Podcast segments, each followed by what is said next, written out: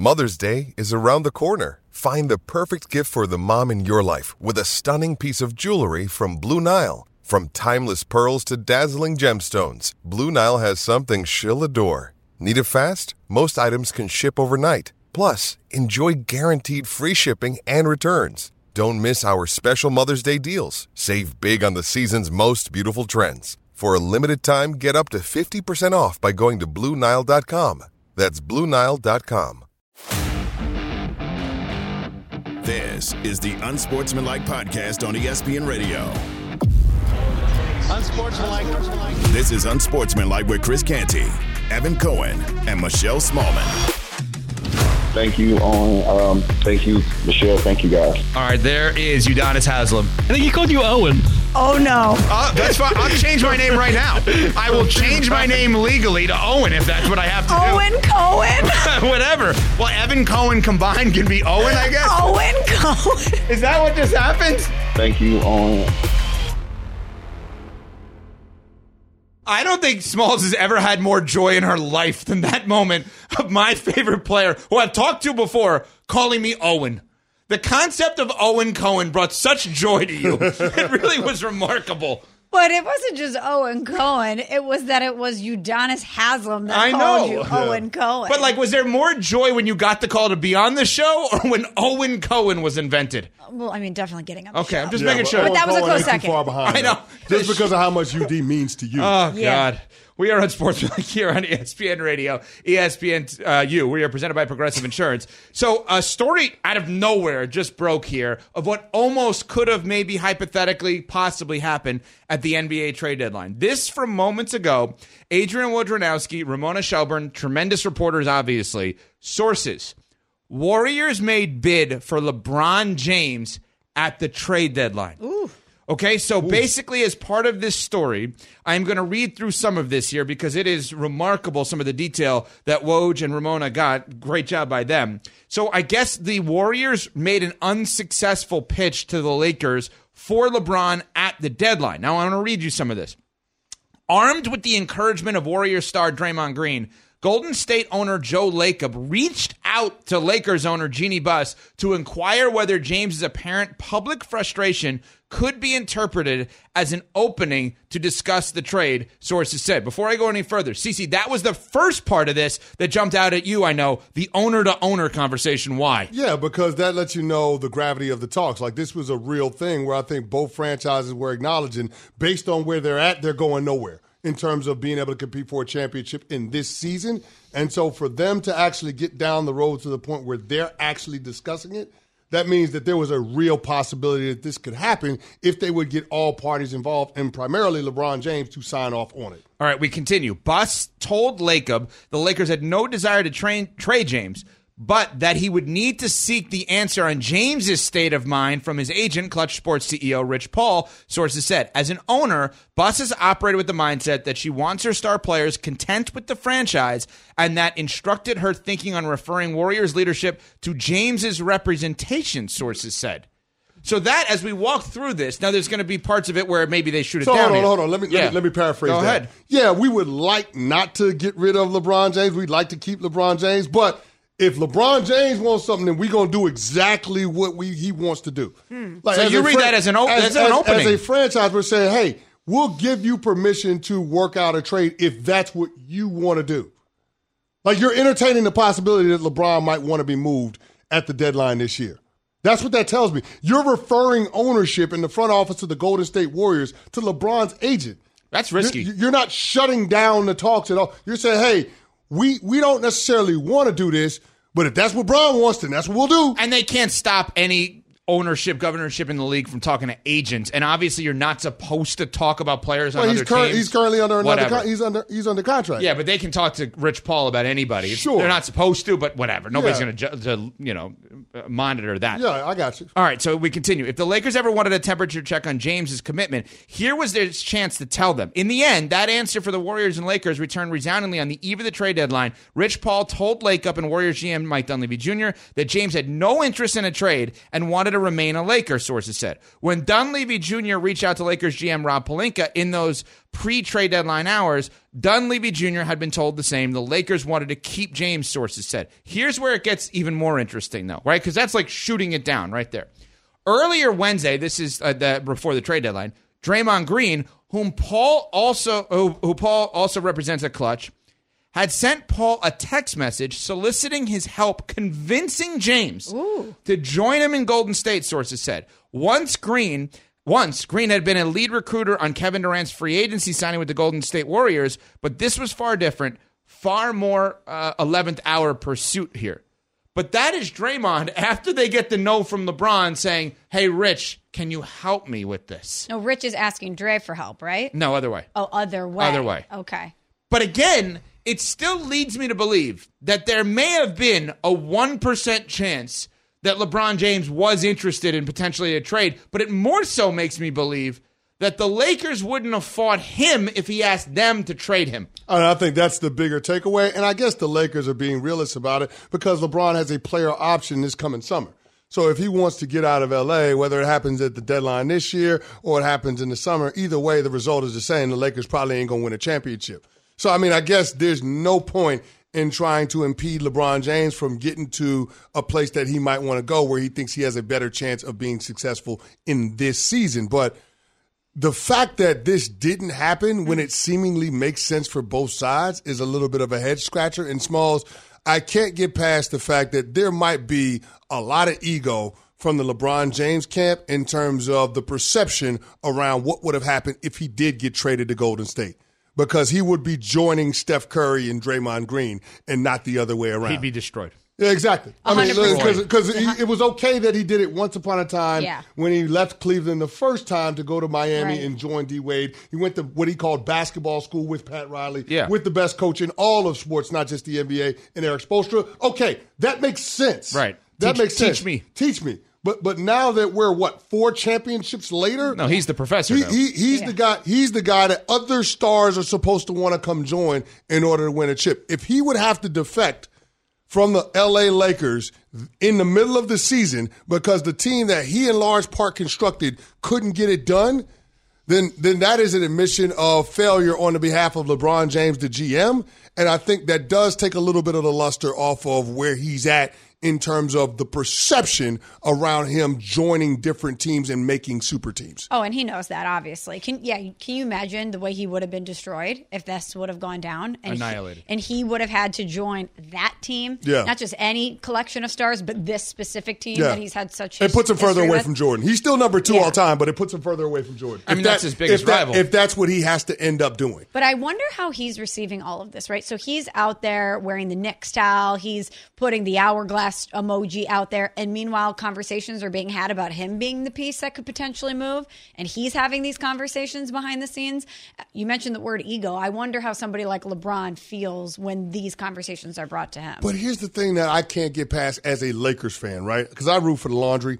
Like, it, it actually makes sense for the Lakers. Like, we're not going to win a championship this year. So LeBron has a player option this summer. He could be traded somewhere. He could have been traded somewhere last week and then opted out and came back to LA as a free agent. But the team would be a lot better because of the pieces that you could get from Golden State. CC, the Lakers confirmed that it makes sense for them They, they, they gave him permission. by to- saying, Yeah. "Talk to Rich Paul." Yeah. Not, "Are you bleeping kidding me?" Which is You're gonna call us about LeBron James? Imagine a GM calling Brett Veach of the Ch- Kansas City Chiefs. You interested in trading Mahomes? Like, think about the reaction that the that the GM has when when they call Jeannie Buss and he and she is refer. That's the, the majority governor of the Lakers. When she then refers Warriors representation, talk to Rich Paul.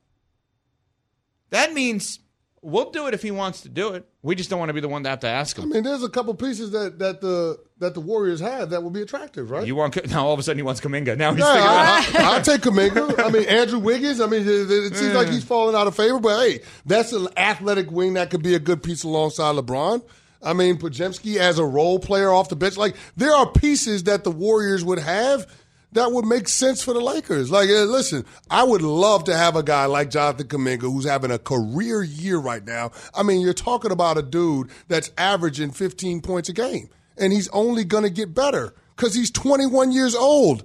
Like that's that's another piece that you could build. Like I don't know, man. It just made so much sense. And for LeBron James to shut this down, it just doesn't feel like there's an actual on court basketball reason why this trade didn't happen. Because it puts him, let's be clear about one thing it puts him closer to a championship than he is right now with the Lakers if Well- he gets traded to the Golden State Warriors. Yeah, if they're. I don't think in this scenario they actually would have wanted to give up Klay because I think the Lakers probably want Klay. Klay's a free agent. after Right, this but year I think that so- in this specific case, having Klay next to LeBron makes a lot of sense. Yeah. Right? So I would assume they would have used the Chris Paul contract and then the young pieces you're talking about. Yeah. But if you're going to ask where does he have a better chance of winning in the current situation or a hypothetical lineup that would have been Steph Curry, Klay Thompson, LeBron James, and Draymond Green, it's Golden State. That's my point, Here's yeah. where it gets comical and funny, though. Okay, so Woj and Ramona continue. Dunleavy Jr., that's the GM of the Warriors, was the second team executive to call Pelinka on a possible trade. Sources said after seeing James's murky social media post in the Hourglass the week before the trade deadline, 76ers ba- president of basketball operations Daryl Morey called Pelinka to probe on a James trade and was immediately told James wasn't available. In fact, Pelinka responded by asking Morey if Joel Embiid was available, sources said. And that ended that brief conversation. Three sorts of bold trade calls are historically, or these sorts of uh, trade calls are historically a common practice for Morey, who called the Suns about a trade for Durant prior to the deadline. Sources, he's just all over the place. But again, the, I think the takeaway of this story is the fact that the Los Angeles Lakers did not hang up immediately on the Golden State Warriors about a possible LeBron James trade. That they referred them to the agent, and I, I have to wonder did Jeannie Buss, in a way, hope that Rich Paul would call her and say, you know, this Warriors thing makes a lot of sense. If we can work this out, we'll, we'll say yes on this one. I mean, we've now entered the portion of LeBron James' career where that's on the table. Where something never where was something prior. was unfathomable in terms of trading him now. That's actually a conversation. And I mean, the next follow up question to that would be Do you believe you could win a championship with LeBron James as your best player night in and night out? I don't know the answer to that question. I'm not saying no. Yeah, I but wouldn't I say just, no either. But, but I'm just saying it's a question now. So here's the it's other a question. question. Here's the other question. Do you guys both think that any part of Jeannie Buss was hoping LeBron would say, yes, I want to go to Golden yes, State? I think every part of her was hoping that. The fact that she didn't say no immediately and hang up, I think, says a lot. Yeah. That speaks volumes to me. that she wanted him to ask out. That's how we're interpreting the story. She she gave a, a path, an avenue for Yeah. that to happen. it wasn't an immediate no. It wasn't a no. And is LeBron now mad that there's no immediate Well, no? that's Does what that I now was flip saying. the script I here? wonder how he receives But where's that. he going though? Where's LeBron going? Right, but- he's, but- he's not going there. But if he does any of this passive aggressive stuff in the future, the hourglass, the towel, does it land differently knowing that the Lakers didn't immediately say no on a conversation with Golden State about him? Does it chip away at his power just a little bit? How much do you really want me? How much? If you were willing to listen, if you were willing to entertain moving me somewhere else, how much do you really want me? How much are you committed to me? Yeah, those are all things that are on the board. But here's the thing: the Lakers have the leverage of being in LA. Uh, to hold over LeBron James because that's where all of his businesses are and that's where his family is. His son plays at USC for goodness sake. Like it's like okay, you can try to bully us as an organization, but now we're at a point where we're going to do what's in our best interest. And sometimes that might not mean going all in every single season because that's what you want. But these are the kind of things that he uses against the organizations, right? Like I remember in Miami, one of the things that he was mad about was that the Heat did that they they let go of Mike Miller. And it would have cost them six million dollars or whatever it was, and he always used that against Miami as if somehow. And Mike Miller's great, but that was not going to be make or break for them. Those little tiny things that would indicate them not fully supporting his path to a championship are the things he uses against the organization. Well, they fully supported his path to a championship. It was just going to be with the Golden State Warriors this year. Yeah. They fully supported it. Well- they're like, bro, we'll we'll help you get where you want to get. I could see, Yeah, I could see him using this But that was a- against the Lakers. That was a different time, different place in his career. and he was a different player. And yeah, he was a different player. yeah. Very, very interesting story. ESPN.com has it. Adrian Wojnarowski, Ramona Shelburne on the possible conversations that the Lakers and the Warriors had around the trade deadline for LeBron James. All right, we'll stay in the Bay Area ish coming up because, uh, yeah, Kyle Shanahan spoke yesterday and uh, didn't go well for him. We'll get to that next on Sportsmanlike on ESPN Radio, presented by Progressive Insurance. For the ones who get it done, Grainger offers high quality supplies and solutions for every industry, as well as access to product specialists who have the knowledge and experience to answer your toughest questions. Plus, their commitment to being your safety partner can help you keep your facility safe and your people safer. Call clickgrainger.com or just stop by. Grainger for the ones who get it done. Hi, it's Mike Greenberg letting you know ESPN Bet is ready to take you through all the biggest sports moments this spring. The official sportsbook of ESPN has exclusive offers and markets from Scott Van Pelt, Stephen A. Smith, and me, plus many more. From the playoff intensity to finally getting out to the ballpark, there's no better time for sports fans. Sign up today. New users get a bet reset up to $1,000 in bonus bets if your first bet doesn't win. Download ESPN Bet today. What a play! Must be 21 plus and present in select states. Gambling problem? Call 1 800 Gambler. Terms and conditions apply. See app for details. This is the Unsportsmanlike podcast on ESPN Radio. Evan Canty and Michelle are Unsportsmanlike. I didn't even know about the new playoff overtime rule, so it was a surprise to me. You know what? I didn't even realize that the playoff rules were different in overtime. So I I assumed you just want the ball because you score a touchdown and win. But I guess that's not the case. Kyle Shanahan, of all people, knows that the Super Bowl can go to overtime, but it is at minimum a very bad look that I know the rule and I'm just watching the game on TV. How do the players playing in it not know that rule? Well, we know the players didn't know the rule. Did the head coach know the rule? Kyle Shanahan met with the media yesterday. We were waiting for it for his explanation as to what happened in overtime of the Super Bowl where they chose to take the ball first, which doesn't make sense based on the new overtime rules because as CC has pointed out, there's no absolution in taking the ball first. There absolutely is in taking the ball second. Here is Shanahan after meeting with the media yesterday on the playoff overtime rules and his decision making. We did say, and we told everyone as we were waiting for the coin toss, hey, review everyone with them, make sure they're sure before we go out. So we asked the position coach to do that, but no, I didn't cover it in a meeting on the Super Bowl week. I don't think that changes anything. Um, we did it with our analytics department. We decided that going into the playoffs, what you know, I think you guys know how I've explained how I make decisions with that stuff in the past. I take all the information I can get, um, especially ones I haven't been in, and um, our analytics felt that was the best way to go. But as you guys know, I don't always just go with that. Uh, I take into account what they say, what they think is right, and then I go off my gut in the heat of battle. And I knew what they felt going into it. And when I think about that during the moments I have to make the decision, I think the type of game it was did match what they felt was the best way to do. It did seem more like a field goal game. Um, and our defense had been out there for a real long time right before that. So uh, it was no, I didn't feel at all to override that at the time.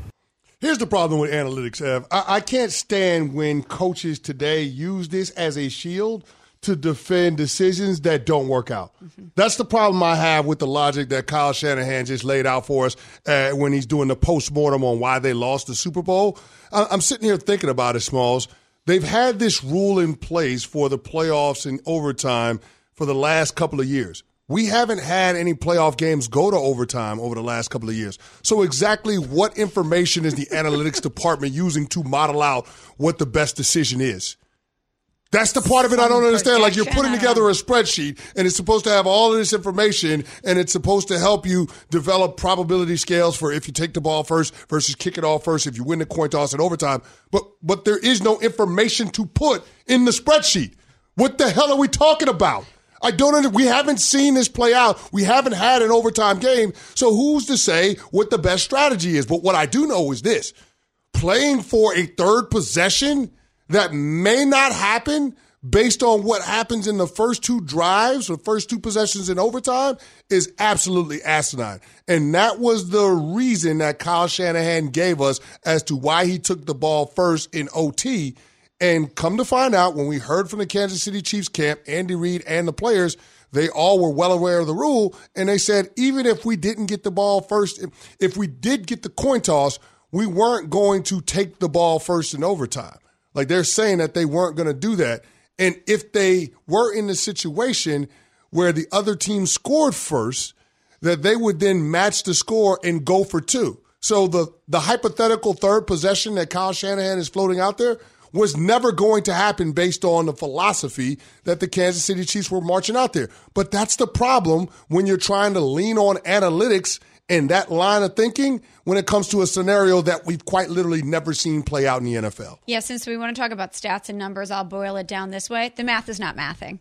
Yeah. What, what he's saying is not mathing to me. Yeah. Whether it's about the analytics that implored him to make that decision or his players not knowing the rules, deferring that and kind of throwing his other coaches under the bus, saying, I thought that they were going to be the ones to, to make sure that they knew this that's not mathing to me because either way you're the head coach. It all comes back to you. If you're going through the models and the statistics or whatever sort of analytics you have on this situation why aren't you talking about that with your team? Why aren't you talking about that and discussing that with the players to make sure if perchance this situation arises, arose, arise, whatever, that they are as prepared as we saw the Kansas City Chiefs were in that scenario. Are we missing anything with this? Because none of us are sitting here in the analytics department for any of these teams. Because I don't think we are, but just to, to play devil's advocate with us, would regular overtime analytics play a factor into this? I would assume no, because it's different rules, right? You have to look at it different because taking the ball first in a regular season overtime game – you could end the game. Taking the ball first in a playoff overtime game, you can't end the game. So I, I'm just, what are we missing? How can you use analytics if it's never actually happened? And how do you project out the way it's going to happen, even if you're using overtime in general or anything else, because the rules are different? Yeah, that's the thing. He's trying to play for a sudden death scenario, and that's not going to happen because of how the Kansas City Chiefs were going to approach their first possession, which would have been the second drive in overtime. Like both teams get an opportunity to possess the ball. So with San Francisco, there is no absolution. Even if they go down, score a touchdown, kick a field goal, the Chiefs are going to get the ball. Patrick Mahomes is going to get the ball. And in that situation, Mahomes said, yeah, we were going to go down, score a touchdown, and, and go for two. But I guess when I look at it, why would you not want to have the information as to what you would need to tie the game or to win the game if you're Kyle Shanahan? Because that's the advantage that you get by taking the ball second as opposed to first. Well, it's, every- it's very simple. It's like the college overtime rules. Yeah. We see it all the time. In college overtime, both teams get an opportunity to get the ball, and preferably you want to be the team that gets it second. Right. Because you know exactly what, it, what you need, whether it's a field goal, whether it's a touchdown, two point conversion. You know exactly what you need in order to tie the game, to keep it going, or win the game. You're armed with all the information. Exactly. You got all the information, and you have the built in advantage of potentially making it four down territory because of you know what you might need in terms of points. You, you you give away that advantage by taking the ball first if you're Kyle Shanahan when you win the coin toss. You know what else? We, it's like we're discovering more and more of this stuff as we go on here with this with this explanation. Yeah, there was never going to be a third possession. He's playing for a third possession. The Chiefs have told you they were going to go for two. So either the game was going to be over, Kansas City wins, no. oh yeah, or San Francisco wins. There was never going to be a third possession. Because if you're the Chiefs, why would you allow the game to go to sudden death? You, well, you, they wouldn't. Yeah, yeah right. exactly. So I'm going to let sudden death be my two point conversion. Right. That's what I'm going to let sudden death be. My two point. I'm not going to give that away. It gives me an opportunity to win the game right then and there. So spin it even more positively for San Francisco in an odd way. Let's say they score a touchdown instead of a field goal in that first drive. Okay, so now they're up 26-19, mm-hmm. right? And they kick the extra point. Let's say it's not blocked like it was earlier in the game. 26-19. Now let's say Kansas City scores a touchdown. What they have told you, what Mahomes has said, is they were going to go for two. So the game would have either finished 27 26 Kansas City or 26 25 San Francisco. You're playing for a third possession that never would have existed. Also, if even in a best case scenario for San Francisco of scoring a touchdown on the first drive, right? And even if you assume that them scoring is inevitable and your defense is gas, then why wouldn't you still have them go first? Yeah if you think that they're so tired and that Patrick Mahomes is going to get the job done, still, why wouldn't you want them to go first so then you have every possible strategic advantage at your fingertips to know where you need to go? And then, and, and you're absolutely right. But to take it a step further, why would you not go for it on on second? Uh, why would you not go for it on fourth down if you're inside your own ten yard? I mean, inside their ten yard line. So let me say it this way: the, the the San Francisco 49ers drove the ball all the way down to the nine yard line in overtime. Mm-hmm why would you not go for it on fourth down? Like that, that's the part that doesn't make sense to me. Like you kick a field goal, which makes it four down territory for the Kansas City Chiefs, and the Chiefs needed to convert on a fourth and one from their own 34 to keep that last drive going. If you don't kick the field goal, then it's not four down territory. Then the Chiefs punt back to you, and all of a sudden you're in sudden death with your third possession. So if you're angling for the third possession, then why would you kick a field goal when you could have just went for it on fourth and four from your own nine. I mean, from their nine yard line.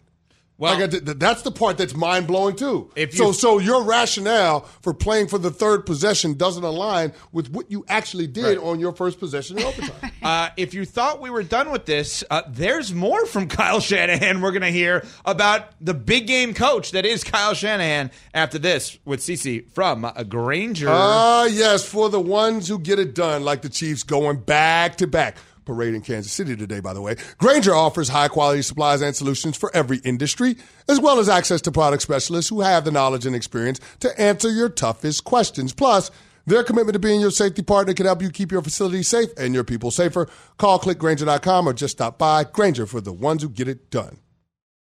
Have you ridden an electric e bike yet? You need to check out Lectric E Bikes today, the number one selling e bike in America. Two things stand out that bikers love about Lectric. Number one, the majority of their models come pre assembled, so you don't need to be a bike savant to ride them. Number two, Lectric wants to empower riders to spend more time exploring outside on their bikes, so they've made range a priority. Long range batteries allow riders to hit typically around 65 miles of range or up to 150 miles on some models.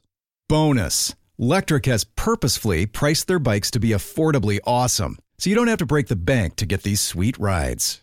See why people who have made the switch to electric bikes have fallen in love with biking again by visiting lectricebikes.com. That's L E C T R I C ebikes.com. We all know breakfast is an important part of your day, but sometimes when you're traveling for business, you end up staying at a hotel that doesn't offer any. You know what happens? You grab a cup of coffee and skip the meal entirely. We've all been there. But if you book a room at La Quinta by Wyndham, you can enjoy their free bright side breakfast featuring delicious baked goods, fruit, eggs, yogurt, and waffles. And really, who doesn't want to start their day with a fresh hot waffle? Tonight, La Quinta, tomorrow, you shine. Book direct at lq.com. This is the Unsportsmanlike podcast on ESPN Radio. Unsportsmanlike with Evan Canty and Michelle. One year from now, we're going to be talking about Kyle Shanahan potentially getting fired. They haven't won a title in 29 years. Like, that's hard to say, but it's true. They've gotten there. They haven't won a title in 29 years, and that's what, not what the 49ers are about. There is not a coach whose name is not Andy Reid mm-hmm. who's having more consistent success in the NFL right now than Kyle Shanahan, and the San Francisco 49ers are glad to have him. It's just kind of unfortunate that who they went against, but yeah, I have full confidence in Shanahan. Our buddy Dan Graziano made an interesting statement there. Outside of Andy Reid, there's not a coach in the NFL that has had more success recently than Kyle Shanahan. Sean McVay's been to two one one and won more games in the same stretch as Kyle Shanahan. Your former coach John Harbaugh has not been back there for a little bit, but he's had some success recently. Mm-hmm. Mike Tomlin has a winning season every single year. I'm not saying Dan's wrong. I think the more you look into it, the more peers that Kyle Shanahan actually has.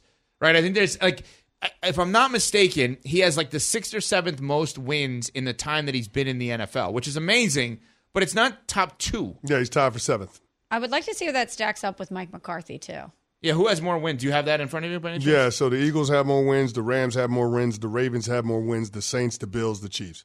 The Chiefs have 100 wins since 2017. The 2017. Saints have more wins in that same time. Yeah, if you include wow. the, the regular season and ah, playoffs, the Chiefs that. have 100 wins. Nobody else has 80. like, think about it. And that's seven seasons or Yeah, six it's- seasons? it's Since 2017. Since the start of the Too much 2017 math for me. I can't figure that out. So, so think about that. Like the Chiefs have 100 wins. The Bills are second with 78. Wow. And the Saints are tied with third. They're in a three way tie for third with the Ravens and the Rams at 77. I did not expect that one to be on the But- list. The Yeah. Saints. in this stretch, Kyle Shanahan has been the third most successful coach because Eagles had multiple coaches during that time, obviously. Mm-hmm. Saints have had multiple coaches during that time. Buffalo hasn't been to a Super Bowl. Uh, Baltimore hasn't been to a Super Bowl in that time. So, i i in Kyle Shanahan's career in the NFL as a head coach, he has been the third most successful head coach during that time. Would you say that? I mean, Matt Matt is there. Hmm. He's tied with Matt LaFleur. Hasn't been to a Super Bowl. Yeah. Shanahan's been to two. Yeah. The point is, it's not as obvious as we've made it out to be. No. And I think looking at it that way, like how has he done in comparison to his peers? Now, Kyle Shanahan would maybe beg to differ, as he did yesterday, talking about the Niners and his team in big games. I mean, you'd love to fix perception because I would love to win one for what I know about football and stuff. And I know if I fix perception, that means I did everything I wanted to do, which isn't fix perception. It's win a damn Super Bowl. Um, but I also know, like, when you say big games, like, we've got to win a bunch of big games to get to Super Bowls. We've won a lot of big games here. Uh, we've won a lot of big games to get into playoffs. Um, the fact that we keep getting there shows you guys how many, how much we've been game, win games or big games, and I think you guys are aware of that. But it's, you know, these two Super Bowls have been tough losing to Kansas City. But to think that if if we win that, that means I can win a big game. No, that means our team won the Super Bowl. And that's what that's what I understand. You guys can have any narrative you want, but like the success or the failure, uh, it comes down to one game. And I hope that I can be a part of a team that wins a game at the end of the year. But to say that the Niners can't win a big game would be an extremely inaccurate statement. He had it right until he didn't. He started down the road of, yeah, we hadn't won a Super Bowl, and so that's the ultimate goal. Hard stop.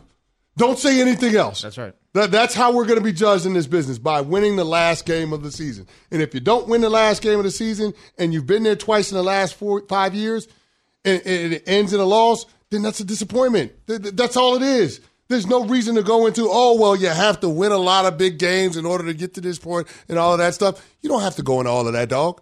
Like, you are going to be judged on whether or not you can accomplish this. You've already proven that you can get to the Super Bowl. Now the question is going to be looming out there can you win the Super Bowl? And I get it. Everybody now is saying that Kyle Shanahan is going to get it done eventually. And they're using Andy Reid as the example because those two just matched up in the Super Bowl. So I, I, understand that. He's a really smart coach. He grew up in the business. His daddy is a legendary coach that won a couple championships with the Broncos, Mike Shanahan we're assigning a level of success to Kyle Shanahan that he hasn't already had. And I just don't know that comparing him to Andy Reid is justification of him eventually getting it done is actually the right thing to do. Because for your Andy Reid, I will second that with Dan Reeves. Dan Reeves, a legendary coach with the Denver Broncos. He, he, he went to three Super Bowls in a span of four years. He had John Elway as his quarterback. He went to another Super Bowl later in his career when he was the head coach of the Atlanta Falcons, and he didn't win one Super Bowl. Mm. He didn't win one. He's been to four, didn't win one. Marv, Marv Levy went to four straight Super Bowls, didn't win one. Mm-hmm. Like what? What? Like we got to stop this. Oh well, Kyle's really smart, and he's jumped on the stage, went to a Super Bowl in his age forty season. Listen, man, just because he's done all of that doesn't mean that he's eventually going to win a Super Bowl. It's not an inevitability. It is on the board that he might not win a Super Bowl regardless of the fact that he's been to two in the last five years. Yeah, we don't even know if they're going to be able to get back there, let alone win it. You know, it's it's a pretty big leap to get there to just assume that he's going to win. But I also don't really understand the rationale of responding to that by saying we've we've won a lot of really big games because there's levels to this. To suggest that winning the Super Bowl is the same as winning playoff games, I think is a um, is kind of short sighted by Kyle Shanahan because your players certainly don't feel like they've won the big game. And I don't think that they're satisfied with just getting to the Super Bowl or winning playoff games. So to respond in that way, I was a little thrown off by that because I would think in the immediacy of losing the Super Bowl and losing it in the manner in which you did in overtime, being that close to achieving your all time goal, that I wouldn't be able to see anything else other than the fact that we just came short and we were so close. And my responses, and obviously everybody's different, but my responses would only be about the fact that we're not only going to get back there next year, but we're going to get the job done. Yeah, I think there's a few ways of looking at this. I think he could have gone with the I'm going to shoot it down immediately and I'm not going to try to defend, defend myself, which probably sounds like something like this when he's asked, you know, are you good in big games or how would you describe that narrative of you guys not being good in big games? We're 0 2 in the Super Bowl it is our job to win the Super Bowl. We haven't done that, and we need to do that. That's that's part one. That ends it. There's no, there's no debate on that. Part two, if you want to try to defend yourself while also acknowledging the obvious of not winning the Super Bowl, is because of the fact that we've won so many big games to get to the Super Bowl, we rightfully have the pressure to win it all, and we haven't done that. Okay, that's a little bit easier, right? I'm, I'm pointing out it's more palatable, right? We, I'm pointing out we've won big games, yeah. which they have, yeah. but they haven't won the biggest of but games. Why yeah, you but here's the thing: I don't understand why you have to be. I don't think you do. And, and, it's the indefensible. That's the part that I don't. Yeah. I, I don't get. I agree, especially how that comes across with your players. Like, yeah, we've won a lot of big games, but your players are sitting there saying, "Yeah, but if I win a Super Bowl, that changes my life, and my legacy. That changes my life and my legacy." Like, what do you, you think Christian McCaffrey wants to hear that crap from Kyle Shanahan yesterday? I promise you. The he only doesn't. thing I want to hear as a player is I let my guys down as the head coach. It's my job to put them in position to have success. I made a decision in overtime. I made the decision not to call the timeouts at the end of the first half. I made the decision to throw the ball eight of the first nine plays of the second half where we went three straight three and else. Those were my decisions. I made the decision not to go for it on fourth down in the low red zone in overtime and settle for a field goal. I made those choices. And they were the wrong choices, obviously, because we lost the game. Why are you trying to defend choices that led you to lose the game? Your rationale doesn't matter to the players that are hurting in that locker room. They have an adage in the NFL that players win games, coaches lose games. They have that saying for a reason. Fall on the sword. You're, you're the head coach. You got more power in the organization short of the owner. That's on you, dog. I don't want to hear anything else, Ev.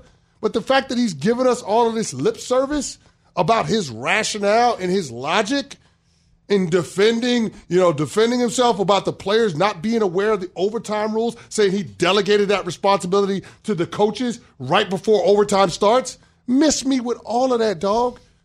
Your team was not prepared for the moment like the Chiefs were. You weren't prepared for the moment like Andy Reid was. You got to accept that. You got to acknowledge that. And that goes a long ways to mending fences with your coaching gaps that led to your players being on the wrong side of the game. Well, Super Bowl is over. We're officially in the NFL offseason, which means we are also in mock draft season. We will Hey. dive into that coming up next. We're Unsportsmanlike, presented by Progressive Insurance. We all know breakfast is an important part of your day, but sometimes when you're traveling for business, you end up staying at a hotel that doesn't offer any. You know what happens? You grab a cup of coffee and skip the meal entirely. We've all been there. But if you book a room at La Quinta by Wyndham, you can enjoy their free bright side breakfast featuring delicious baked goods, fruit, eggs, yogurt, and waffles. And really, who doesn't want to start their day with a fresh hot waffle? Tonight, La Quinta, tomorrow, you shine. Book direct at lq.com. Hi, it's Mike Greenberg letting you know ESPN Bet is ready to take you through all the biggest sports moments this spring. The official sportsbook of ESPN has exclusive offers and markets from Scott Van Pelt, Stephen A. Smith, and me, plus many more. From the playoff intensity to finally getting out to the ballpark, there's no better time for sports fans. Sign up today. New users get a bet reset up to $1,000 in bonus bets if your first bet doesn't win. Download ESPN Bet today. What a play! Must be 21 plus and present in select states. Gambling problem? Call 1 800 Gambler. Terms and conditions apply. See app for details. This is the Unsportsmanlike Podcast on ESPN Radio. This is Unsportsmanlike with Chris Canty, Evan Cohen, and Michelle Smallman. Look at Drake Maye play. Watch him throw the football. The kid can sling it around the yard. The kid probably has the edge in athleticism with Caleb Williams. Like if you're comparing the two head to head, Drake Maye looks like the better athlete. When they go to the combine, Wait. Drake Maye is going to blow some people away. So he's bigger, stronger, faster. It, the arm strength is, com- is comparable, and he can spin it. Yet we're saying definitively Caleb Williams is number one. Well, CC left us with that little gem there. He's over at Get Up. New mock draft out today. Field Yates has it out, ESPN.com, and he joins us now. But I don't know how happy Field is. Oh no, why? Feels always okay, happy. go ahead. The floor is yours, Fields. Well, first of all, before we get to the uh, the grievance that I must air, uh, what, what else was involved in the trade of Canty and I? Like, who, which side also sent additional draft compensation to the other show? Like, I'm assuming that in order to acquire Canty, you need to get me plus a lot of other stuff, right? Like Canty, megastar, radio icon, all over TV as well. He's also six foot eight. He can squash me like a bug. Uh, so I'm assuming that the Get Up, uh, I mean, excuse me, Get Up had to send Canty, and I had to come from Get Up with Right. like, I don't know, some sort of remuneration beyond just myself. Well, I'm glad you asked. It was a top three protected, and a pick swap in 2027 is what we got. Okay. Yeah. Gotcha. That, that's very Dallas Mavericks of you guys. Uh, to, to, so that's very good to know here. Yes. Uh, the gripe. The gripe that I had, though, was you guys are doing your top three most lovable personalities at ESPN. And don't get me wrong, there are many lovable people here at ESPN. But, you know, Michelle and I go back probably, what, like a, a, a decade now? We've Pretty been, we've been friends for a long time. You know, Evan, obviously, a little newer to the ESPN territory in this current uh, role that he has. But still, I felt like we made an instant connection. I was feeling, feeling a little jilted. I'm not going to lie to you guys. I think you're right. I think you are maybe Yeah. A Kurt Warner Fourth. level of undrafted free agents. Yeah, this I was think a I could misfire. see. I think I could see maybe. All right, now we're currently- back. Yeah, he's bagging groceries now, but he Yeah. may win a Super Bowl for us at No, some he point. will win a Super Bowl. Oh, he at some will. point. Yeah. Deal. Yeah. Now, now, Yeah. can I defend at least my picks quickly, Field? I Yeah, go for it. selected uh, Jeff Saturday and Damien Woody. Two of our Yeah. teammates said join us here in studio weekly. so I think maybe you need to come down to the yeah. seaport and join us in Ooh. person more often. You know what? You know, you have to twist my arm to get me out of uh, Central Connecticut to the to the great city of Manhattan in New York. So uh, I will do my best to be down there soon enough uh, in person. Uh, but for now, I continue to call Bristol home. All right, it is the Love Fest on Valentine's Day with Field Yates, who we do love. Yeah. His new uh, first draft podcast with Mel Kiper is out, and I believe on ESPN two once a week as well. Um, Monday and- afternoons, Yeah, yeah. you see it two p.m. Eastern time. All right, your latest mock draft. Number one is where we thought number one would be with Caleb Williams. Number two and three, I hmm. was interested in. Tell everybody what you have there and why. Yeah, Jayden Daniels, number two to uh, the Washington Commanders. He, of course, the Heisman Trophy winner from LSU. I've said it a million times. I'll say it again. No player did more to improve his draft stock during the 2023 college football season than Jayden Daniels. 40 touchdowns, just four interceptions on the ground as well. Terrific. Led all players in Division One in terms of yards per attempt with a minimum of 100 carries. He rushed for over a thousand yards. He immediately changes the way that you're able to play defense when you are facing Jayden Daniels. If you want to pressure him, you run the risk of him breaking that pressure and running past your secondary for a big play on the ground. If you want to play zone defense to prevent some of those big runs, he's capable enough of a thrower to pick you apart, as was the case this past season. So he takes the edge over Drake Maye, North Carolina quarterback, going to the New England Patriots at number three overall. Drake Maye had this incredible 2022 season as a redshirt freshman. He won all the major offensive awards in the ACC. This past season, new offensive coordinator, slightly different system. Devontez Walker, his top receiver, missed the first five games of the year because he was awaiting eligibility after being a double transfer. Beyond that, the offensive line not as good. All those things contributed to it, but it was not nearly the same season this past year for Drake Maye as it was back in 2022. I don't want to fall into the trap of only putting a premium on the most recent season because Drake Maye is not a consolation prize for the Patriots, but what Jayden Daniels accomplished this past year is of enough, enough of a tiebreaker to move him up to the number three overall player on my board and the number two overall player in this mock draft. So, Field, you still have Caleb Williams there at number one. How big is the gap between Caleb Williams and Jayden Daniels and or Drake Maye? I do have Caleb Williams as a clear cut number one prospect, Michelle, but the gap is not so sizable. And the reason why I think that's important is because if I'm the Washington Commanders, despite the fact that you just hired Cliff Kingsbury as your new offensive coordinator, Cliff, of course, spent this past year with USC on the offensive staff. I don't think that you should pay the cost that it would take to move up from pick number two to pick number one. Despite the fact that it's just one slot in the draft, the Bears know that if you're coming to call them, what you are telling Chicago is that there's only one quarterback that we like, enough so that the draft cost is going to be so prohibitive for Washington that if if Caleb Williams does not hit his, you know, top 10 percentile outcome or at least become an awesome player, you're going to set your franchise back. I don't think it's uh, it's quite time for us to say that Carolina is sort of just, you know, left for dead having drafted Bryce Young after paying that big price this past year, but it was a reminder that if it doesn't work out, it can be extremely detrimental to your franchise. So for me, it's Caleb Williams, a little bit of a gap, but I'm still a massive fan of both Jayden Daniels and Drake Maye. So Field Yates' latest mock draft, available at ESPN.com, an NFL draft analyst, Fantasy Focus, and First Draft Podcast, has those three guys one, two, and three. Caleb Williams to the Bears, Jayden Daniels to Washington, and um, Drake Maye to New England. Now you have two other quarterbacks in the first round. Tell us about J.J. McCarthy and Bo Nix.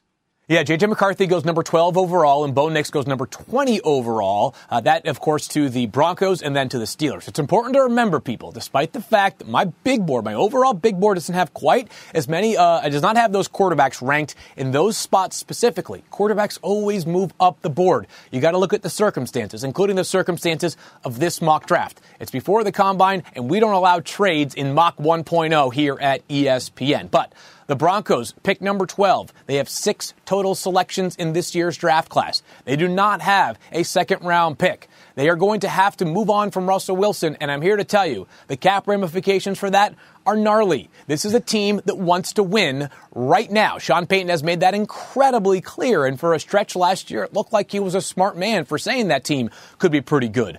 They have to find a way to get a quarterback in the building that they believe can take them back to the playoffs. And while it's probably a reach relative to how I view the prospect and, Bo- and J.J. McCarthy at pick 12, they don't have a lot of other options there. Meanwhile, the Steelers have made it clear that they want to uh, bring in some competition at the very least for Kenny Pickett. They've already released Mitch Trubisky.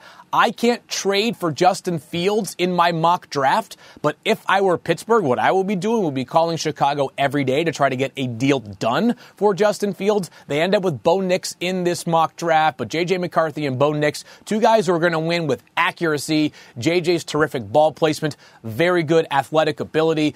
All of those things contribute to why his profile is strong right now in the eyes of some executives around the NFL. Meanwhile, for Bo Nix, you know, a guy who people remember him from his Auburn days, he was this kind of razzle dazzle, you never know what you're going to get kind of quarterback, really refined his game during his time at Oregon. He set the single season, season FBS completion percentage mark at nearly 78 last year. He was sacked a total of five times. He certainly had some good help around him, but I'm telling you what, this guy's an accuracy merchant. He's going to find the open receiver, and he's generally going to hit that player right in stride as well. Fields, we have about a minute here, but if the phone is ringing at Halas Hall for Justin Fields, what sort of Yeah. trade proposition do you expect to be on the other end? Well, I think the most important thing here, Michelle, is how many phone calls you're getting. Because if you're getting a few of them, the price is going up. I don't think a first round pick is in play for Justin Fields, but if I'm Ryan Poles, the Bears general manager, I want at least a second round pick and perhaps a little extra goodies to make this deal worthwhile for the franchise. If I'm the Pittsburgh Steelers, I own number 50, the 50th pick overall in the draft. I'm calling, Ryan Poles. I'm saying pick 50 and something else to get this deal done with the Chicago Bears to make Justin Fields the new centerpiece of this Steelers offense and give you a player at quarterback that a team actually fears for the first time since Ben Roethlisberger was under center in Pittsburgh a few seasons ago. There is not a person at ESPN that does the first draft podcast, ESPN draft analyst, host of Fantasy Focus, and a part of NFL Live that is more lovable than Field Yates. Oh Nobody my else. God! I, what a way to finish right there. Couldn't love him more. Field, you're the You best. the Thank best. you so much. We appreciate the time. See you guys. All right, there is Field Yates joining us. I think very interesting. Pittsburgh go all in on Justin Fields. Not a first rounder, Right. though, which is what he said. Five first round quarterbacks in the latest mock draft. We're Unsportsmanlike, presented by Progressive Insurance. Thanks for listening to the Unsportsmanlike podcast on ESPN Radio. You can listen to Unsportsmanlike live weekdays from 6 to 10 a.m. Eastern on ESPN Radio, the ESPN app, and on SiriusXM Channel 80. You can also watch on E ESPN2 and on ESPNU. Unsportsmanlike with Evan Canty and Michelle.